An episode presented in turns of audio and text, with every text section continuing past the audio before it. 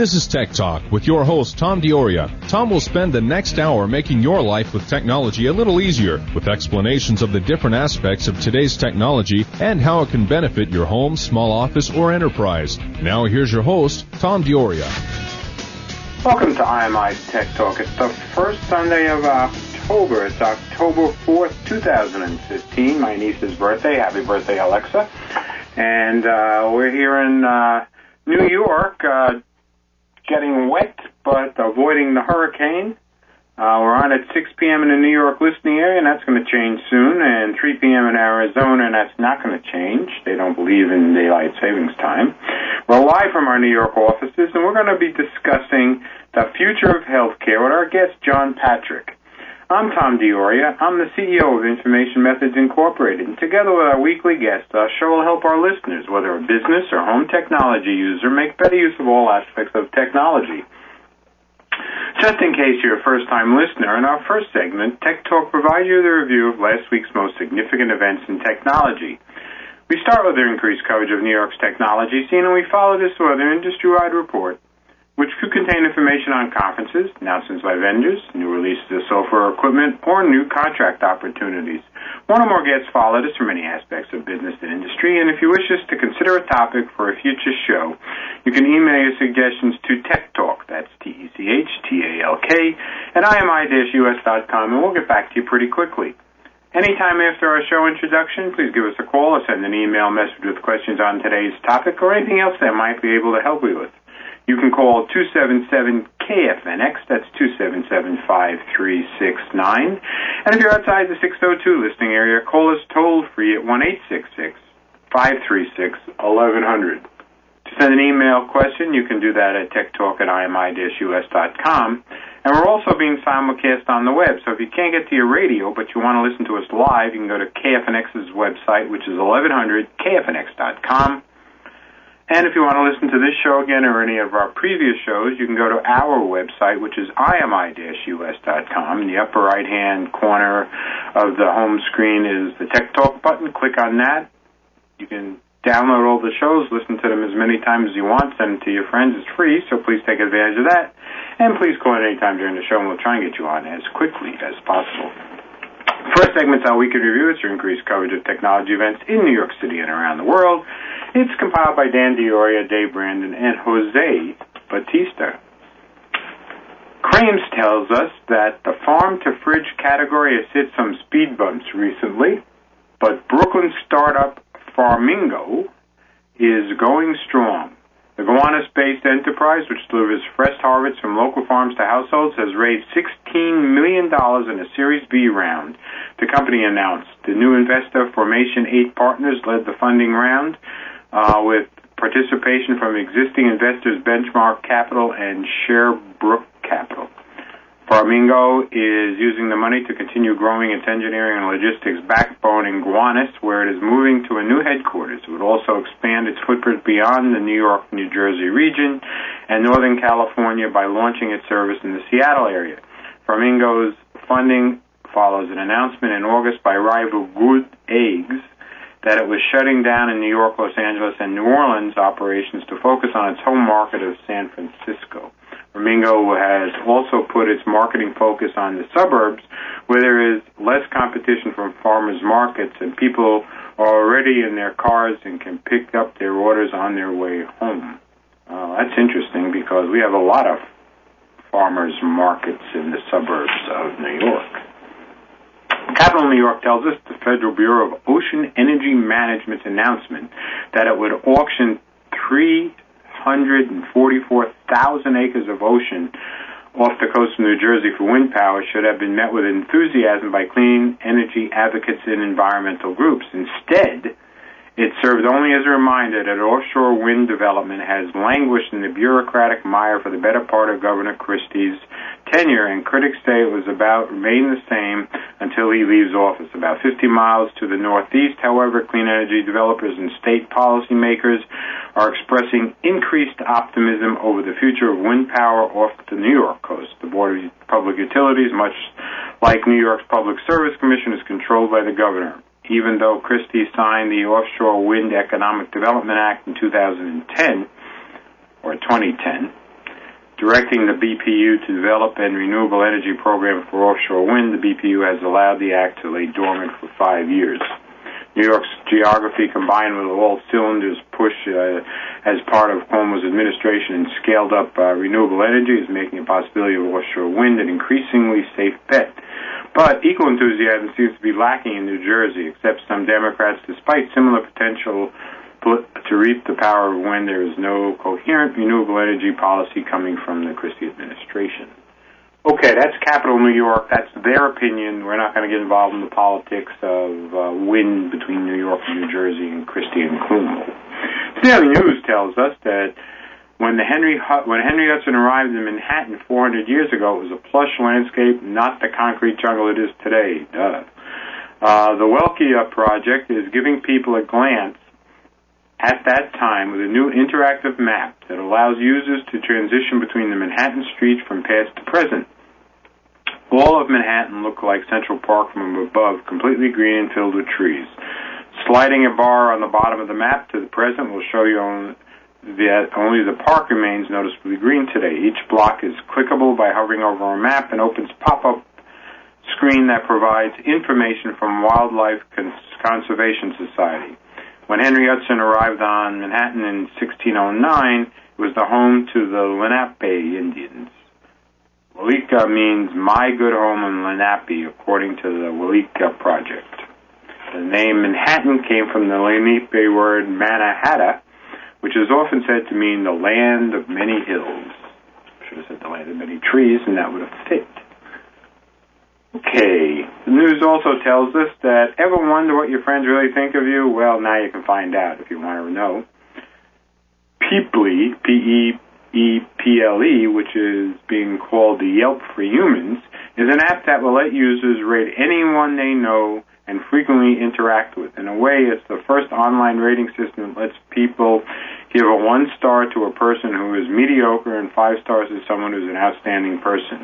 Julia Cordray co-founder of Peeple, said that the app is meant to have integrity and be a place where people post positive reviews of others rather than being a forum where people are bullied and shamed. Well, I hope they have some control over that. Most people on Twitter who have caught wind of the app have expressed concern they believe that being reviewed without consent is a violation and potentially lead to other problems. I would think so. One of the major concerns with people is that even a person can opt out from being reviewed, even if they're being reviewed positively. The founders said users will be able to claim their profiles, but they haven't decided yet if people log in and delete their profiles. Peeple is not out to the public yet. Beta testing will begin in November, and the app will officially launch on iOS later this that month. The app is a success. It will launch on Android and possibly on the desktop. Well, I certainly don't agree with that. That's my opinion.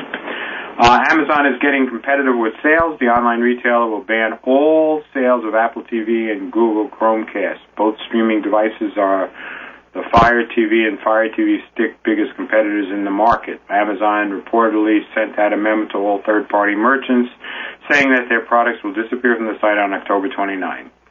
The memo also highlight the effect effective immediately no new listings of such project products are permitted. Streaming devices such as Roku and the Xbox and PlayStation 4 will not be affected by Amazon's new strategy. The Amazon Fire Stick connects to HDMI TV ports and allows users to stream content from Netflix, Hulu, HBO Now, and other services. Okay, we're going to take a break. This is Tom D'Auria on IMI's Tech Talk on KFNX AM 1100. Uh, it's the 4th of October 2014. When we come back from the break, we're going to talk to you about the future of healthcare. So please stay tuned. We're going to be right back after these messages.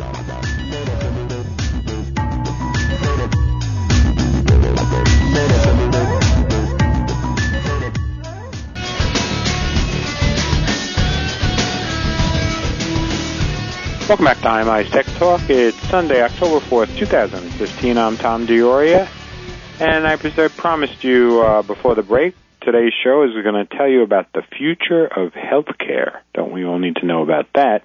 Our guest is Dr. John R. Patrick. He's the president of Attitude LLC and former vice president of Internet Technology at IBM, where he worked for 35 years. In addition to holding a doctorate in healthcare administration, Dr. Patrick has degrees in electrical engineering, management, and law.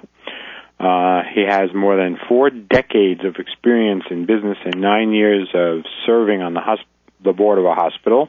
John's new book, Health Attitude, takes his visionary view and applies it to the world of healthcare, predicting its path and challenges for the next for the years to come. Uh, John, thanks a lot for being with us. We really appreciate it. Yeah, pleasure, Tom.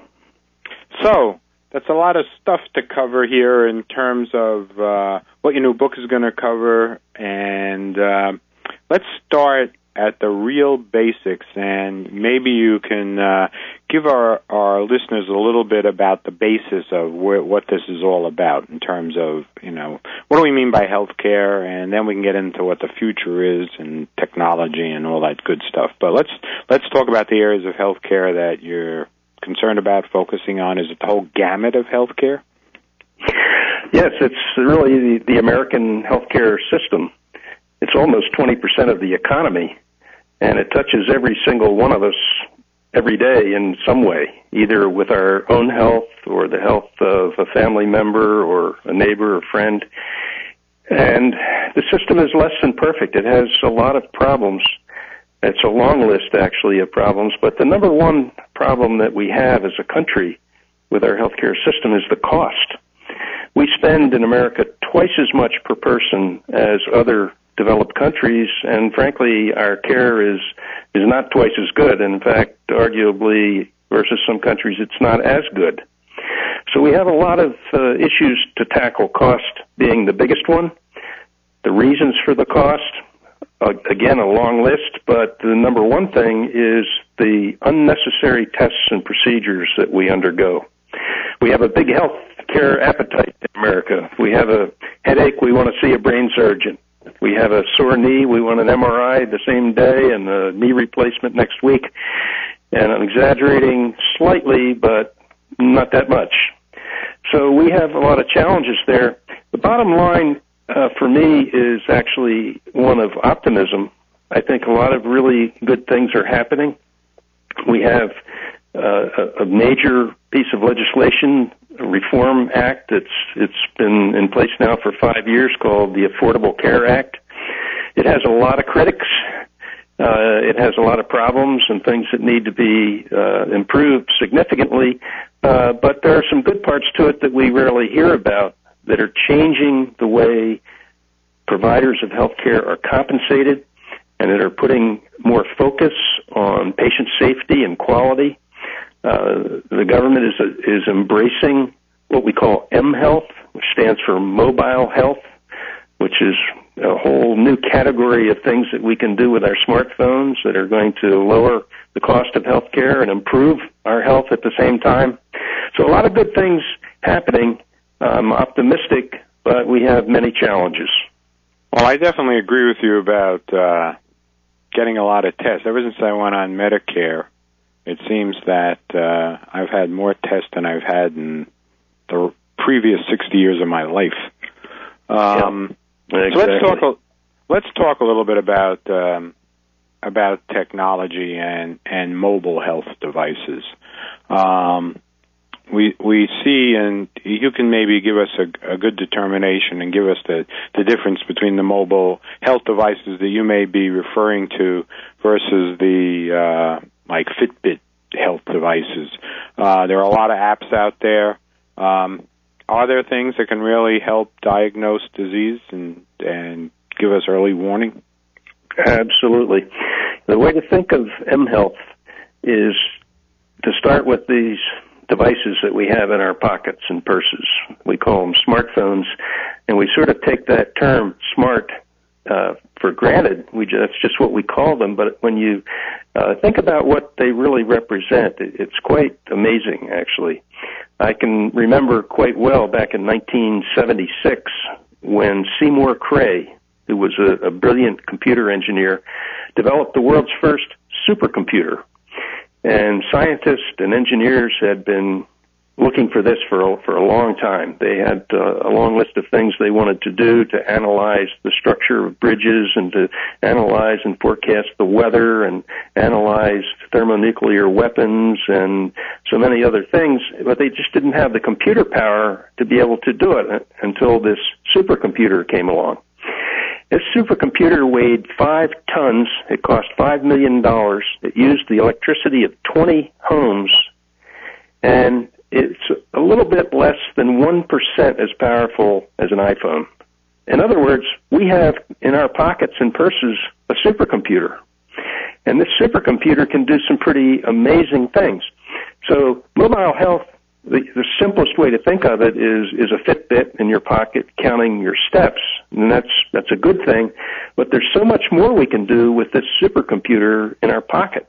Uh, one company called AliveCor has a little strip, a sensor that fits on the back of the iPhone. You hold it up with uh, two fingers of each hand. You press the button on the app, and you get a 30 second EKG. Another startup company has devised a, an attachment that fits over the camera of the of the iPhone, has a slot in it. You take one drop of blood, put it on a piece of on a piece of paper, a little strip, put that in the slot, and you get your cholesterol analysis. And many, many more. There are over 200 examples like this of, of, devices that can actually perform tests that previously required us to get in the car and drive across town and make an appointment and wait in line and so on. So this has very significant implications down the road. It certainly will reduce the cost of healthcare. It will eliminate a lot of unnecessary tests and more importantly, it will allow us as consumers to be able to gather data about ourselves so that we can sit down with a physician or have a Skype session with a physician and, and give them this data and then collaborate with them to determine a diagnosis of our particular condition and develop a treatment plan.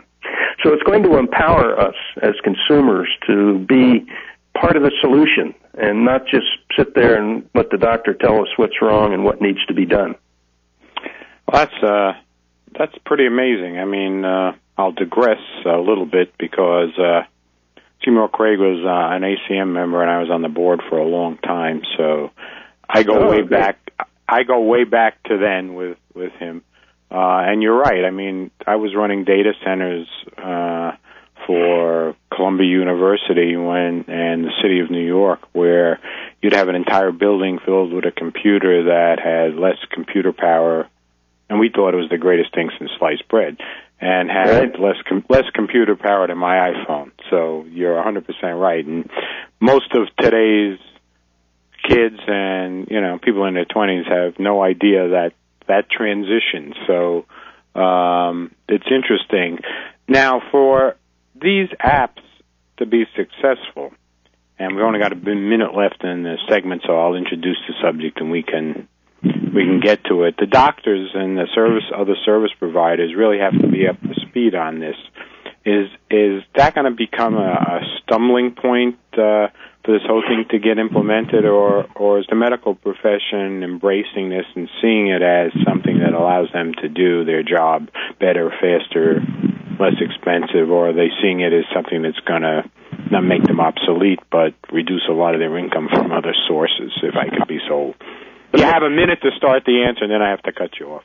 Well, it's a mixed bag. It's it's a very good question. There there are many physicians of all ages, young ones and, and older ones that that are embracing this and and really exploiting it uh, very nicely. Others uh, don't want to change and they see it as an intrusion on the way things used to be and the way they would like them to remain to be. So it's it's not consistent, but uh, there's no question that this is going to be successful because consumers are going to demand it we're going to realize that we can be part of our own healthcare. And people are realizing that if you track your health, you're going to be healthier. And now we're going to have a lot, a lot of new ways to do this. And the, the, the big C word is going to be a driver here, and the C is convenience. Just think what a what's involved uh, in a blood test today, where you have to get in the car, drive across town, you have to make an appointment, and you don't even know if you're going to get the data, and certainly not when you're going well, to get it. It certainly takes a long time, and on that note, hold that C in your mind. We're going to take a break. This is Tom D'Auria on IMI's Tech Talk on KFNX AM 1100. It's the 4th of October, 2015. We're talking to Dr. John Patrick about the future of healthcare, so please stay tuned. This is a half hour break. You're going to get the national news, and we'll be right back after these messages.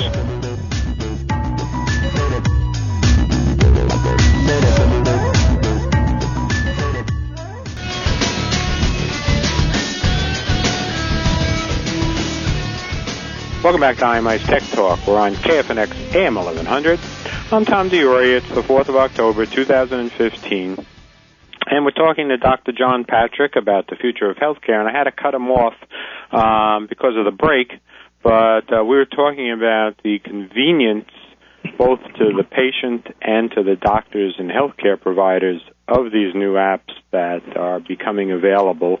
Why don't you continue that thought? Uh, I, I apologize for cutting you off there, but obviously it's convenient. I mean, you know, you go to the doctor, you have a blood test, and you wait forever to get the results back. It'd be nice to be able to take a blood test and have them tell you what the story is.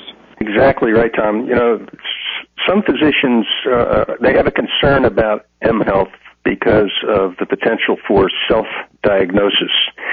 And they think self-diagnosis might lead to self-prescribing and self-destruction. But there's some really interesting breakthroughs happening with M Health that are going to change the, the relationship between patients and physicians. For example, there's an app that's called Isabel. And Isabel is a di- diagnostic app for the consumer. You can get it at the App Store, put it on your iPhone. You simply tap your age, your gender, what part of the world you're from, and then you put in symptoms that you might have. I have a runny nose, or I have a headache, or my wrist hurts, or I have I'm dizzy, or all all the symptoms you can think of. You enter them, and you hit the button on the app, and it then uses a, a technology called differential diagnosis, and it compares all the symptoms that you entered to a database of 6,500 different diseases. And it returns in, in just a, in a few seconds with a prioritized list based on probability of a match of the disease that you may have.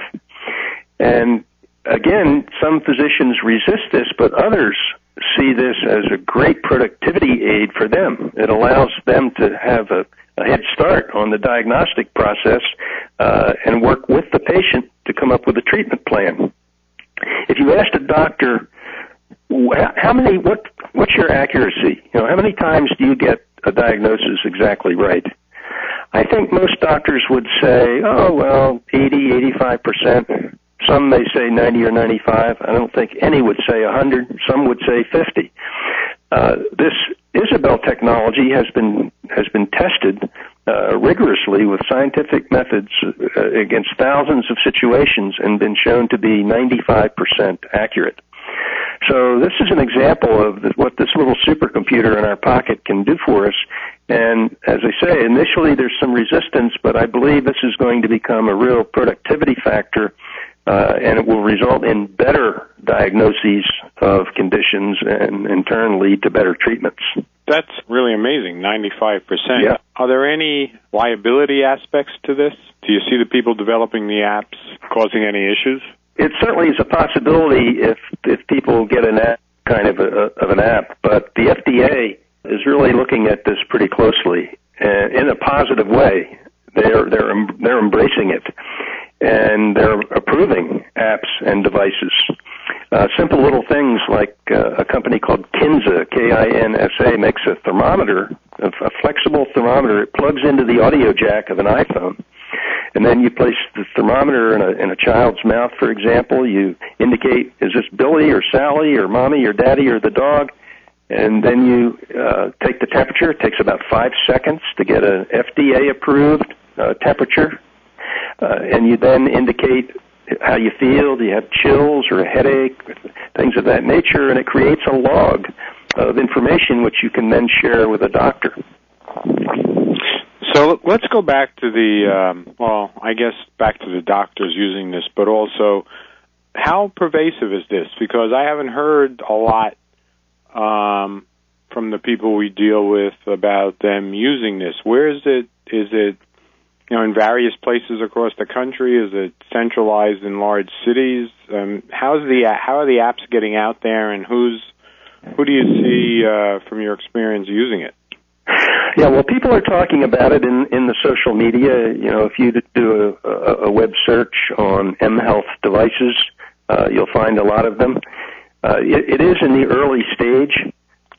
Uh, I would say the number one M Health app is, at the moment is is fitness.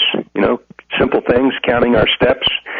Uh, but it's growing rapidly, and the the industry is estimated to be around a half a billion dollars already in various devices, and uh, every day there's something new. Uh, right now, I'm wear- sitting here wearing uh, an Apple Watch. The Apple Watch is actually an M Health device. It's monitoring my cardiac activity as we speak, and it's recording all of my heart activity in an app on the iPhone called Health. And that Health app can then be linked to the electronic health record maintained by a, a provider. Uh, Cedar Sinai Hospital, for example, in in uh, Los Angeles, has done this for 80,000 patients. They've they've actually connected the electronic health record with the Apple Health app. So now think about what it means to a cardiologist who is taking care of congestive heart failure patients by the way, the number one reason people go to the hospital, congestive heart failure. So that CHF patient goes to see the cardiologist for a checkup, and what does the cardiologist say? Well, let's see. Let me flip through this manila folder here and see, you know, what was your heart activity last month. And now we're going to say, well, wait a minute. Just take a look at the at the health app, and you can see what it is every minute of every second of every minute, hour of every day and you can see patterns of what's going on with my heart activity, and you can maybe give that data to IBM's Watson supercomputer and have an analysis done almost instantly to show what's going on with my heart. This is going to be uh, dramatic. So, I mean, uh, do these apps, um, let's take that specific app, will it indicate anomalies where it'll tell you, however it would do that, that there's a situation you need to call your doctor right away or send the information to the doctor right away, or is it still not at that point? No, it, it, it certainly is. Mean, you can look at uh, actually look at the data. You can take your blood pressure every day with with a cuff and and store that in the iPhone and and the iHealth app. It's called uh, allows you to keep uh, a record of that, and you can see if there's any abnormalities. It it'll show a red, green, or yellow based on uh, the blood pressure readings that you get.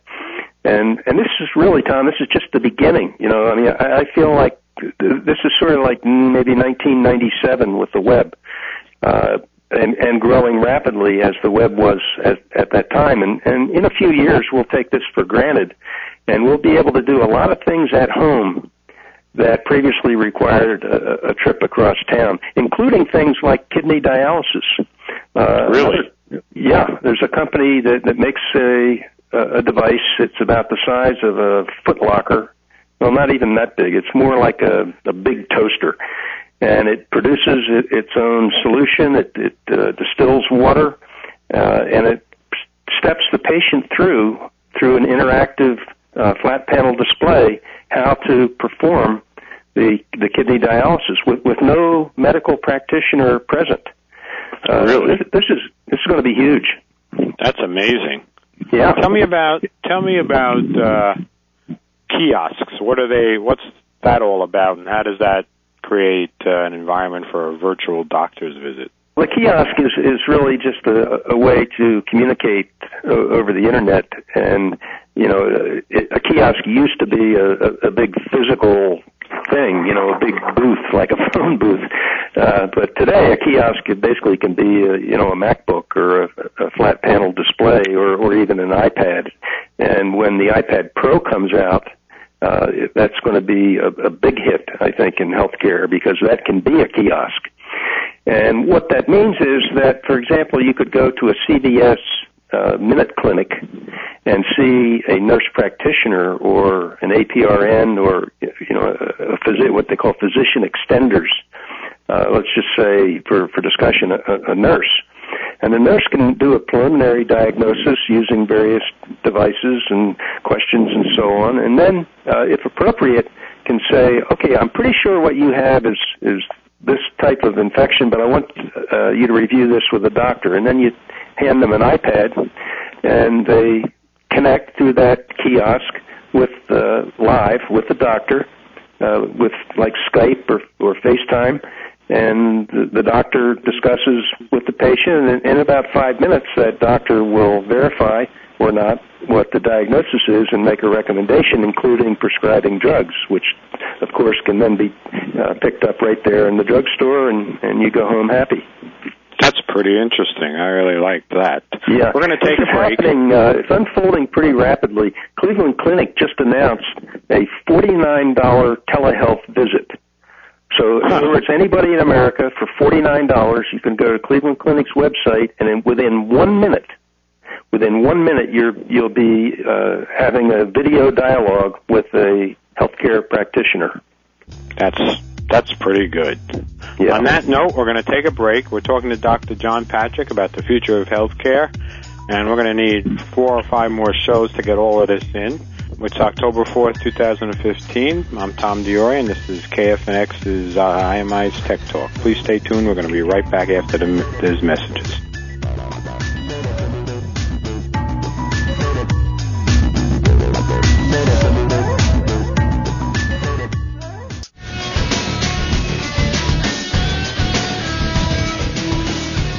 Welcome back to IMI's Tech Talk on KFNX AM 1100. I'm Tom D'Auria, and it's the 4th of October 2015, and our guest today is Dr. John Patrick, and we're talking about the future of healthcare, and Dr. Patrick wrote a new book called Health Attitude. John, could you tell us a little bit about that uh, before we get back to talking about uh, the future of healthcare? Sure, thank you. Yeah, Health Attitude is is a book that I researched for for quite some time to try to understand what was really going on in in American healthcare, and it just seemed to me that there were so many problems. I, I decided to learn as much as possible and write a book to to share with with others what's really going on. The book basically is just is about the American healthcare system, what's wrong with it, and how to fix it.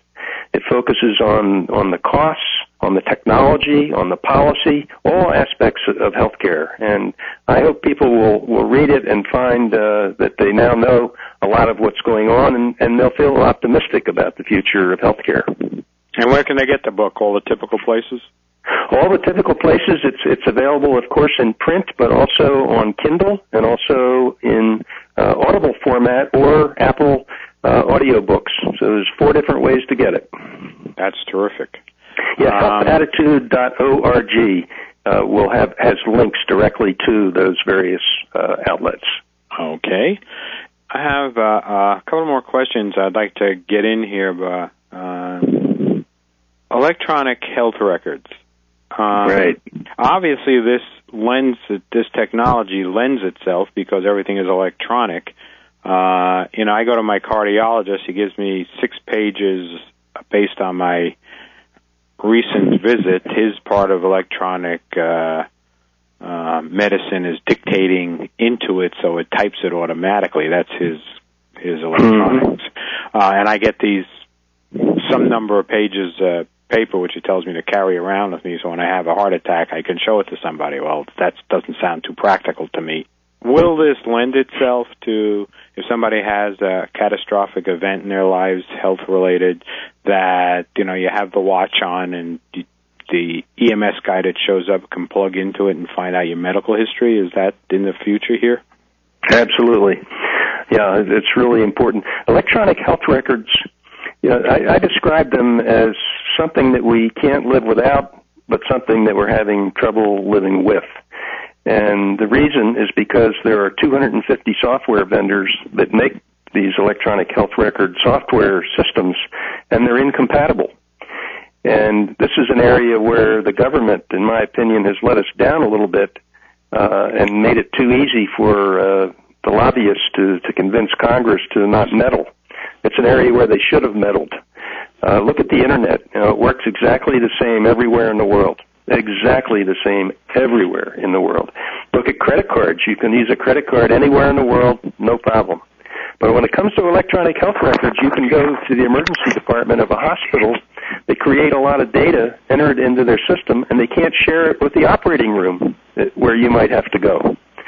So it's it's a big problem on the one hand, but on the other hand, uh, it's going to happen. They're going to become compatible. There, there's there are efforts underway, and over the next few years, I, I feel they'll be highly compatible. And this is important for population health we can't go on treating people one at a time individually. Uh, it, it doesn't make sense. We need to look at the, at the population that's served by a hospital, for example, and understand the health of that group of people, and then design clinics that can apply to many people, not just to one person. And this will also help reduce uh, the cost of care and will allow people to stay out of the hospital more. And frankly, that's what people want people don't want to go to the hospital. They would much rather deal with uh, issues at home if they can. Without a doubt. Um, yeah. We've had shows co- covering uh, medical robots and separate shows on 3D printing not relating to healthcare. Is there a, an aspect of both of these new tech, not new, but technologies that are emerging and becoming a lot more sophisticated in healthcare? Yes, sir. Much, much more. Uh, robots, of course, perform surgery every day with the uh, outstanding surgeons that, that we have uh, at the console, but the robot allows for a much smaller incision, less blood loss, faster release time from the hospital, and faster recovery. But robots will also find their way into the home and be invaluable for helping uh, chronically ill patients, uh, helping to rehabilitate stroke patients, for example. Uh, robots will become uh, a big part of our lives uh, in a positive way. And 3D printing, uh, it's quite amazing what what that's going to be able to do. Uh, today, it's it, it has already been used to print uh, heel bones of patients. Uh, a man in the UK had a, half of his face uh, replaced. You know, he had a horrible cancer which ate away the the bone uh, of his face, and they were able to use a CAT scan and 3D printing to create a new one uh, and implant it into the person's head. Uh, children have been lives have been saved by being able to print uh, esophageal structures to to keep their esophagus from from closing, which is a, a very rare but uh, uh, lethal disease that, had no cure previously. Uh, and in the future, we're going to see the ability to print uh, tissues of organs. Uh, for example, printing a, a, piece of liver tissue, maybe let's say two inches by four inches, and printing with stem cells of the patient. These are called pluripotent stem cells. They're stem cells that have the way, a way to morph into any kind of cell. So when they print this tissue and implant it into the liver of a patient, the, the uh, cells become liver cells and they grow into the liver and help restore a failing organ. This is called regenerative medicine, and it, it's it's phenomenal and it's it's real. It's it's going to be very important in the years ahead. So I gather you're very optimistic about the uh, the future of healthcare uh, in the United States. I, I am, uh, Tom. I'm very optimistic. Uh, I don't mean to. Uh, you know, to look past the, the problems. There are many current problems. The, the high cost I already mentioned. We have quality problems. You know, people die from medical errors that that, that shouldn't happen. Uh, we have uh, insurance problems. We have deductibles that are growing like crazy that that are very difficult for people to to handle. We have people going bankrupt because they can't afford this expensive care. We have tens of thousands of uh, people that die every year because they don't have health insurance, and we have 35 or 40 million people that have no insurance at all. So we have a lot of issues that, that need to be dealt with. But if you look at the big picture and look at the technology trends, uh, I see a very positive future for all of this. One last question, which is we touched on this earlier. Are the schools that you know the schools that are teaching doctors uh, nurses, are they bringing in classes related to this type of technology so that coming out of school, uh, they have some background in, in what you've just described here in this hour. Um, Absolutely. Is there continuing education for doctors to let them know about this so they could try it out and see whether or not it's appropriate for their practice? I mean, or is it just pie in the sky type stuff? No, it's not. Uh, not at all. It's it's very real. Uh, medical students, uh, uh, there are more of them than, than ever. You know, some people say, "Oh, well, nobody wants to be a doctor anymore because of all these problems." That's not true. There a lot, lots of people want to be doctors, and they're really, really smart people. Uh, and they're young people that have never lived a day of their life when there wasn't the web. And so they look at things differently. A survey just came out about how medical students feel about uh, mobile health and consults through Skype-like uh, services and how they feel about 3D printing and robots. Uh, a hospital today that offers surgical services and doesn't have a robot will have a tough time recruiting students. You know, they they learn on robots, and that's the way they want to do it because they know it's better. I really appreciate you taking the time to be with us. This is really an informative show. We're going to have to have you back on again to catch us up on on where this is all going and maybe some of the the newer advancements. Tell our listeners if they want to follow up with you, the best way to do that. Yeah, well, they can visit healthattitude.org, and you'll find everything about me and everything about the, uh, my book. I have a new book coming out, by the way, called Net Attitude about the Internet, and that'll be coming out in October. Uh, and anybody can reach me at john at healthattitude.org. And you mentioned a website before for finding out all these apps out there. What was that? Uh, if you visit my blog, attitudellc.org, you'll find a, a, a whole section on mHealth, and it will show many, many postings about these various devices. attitudellc.org. Thanks again, Dr. John Patrick. We really appreciate you being on the show. Real pleasure. Thank you.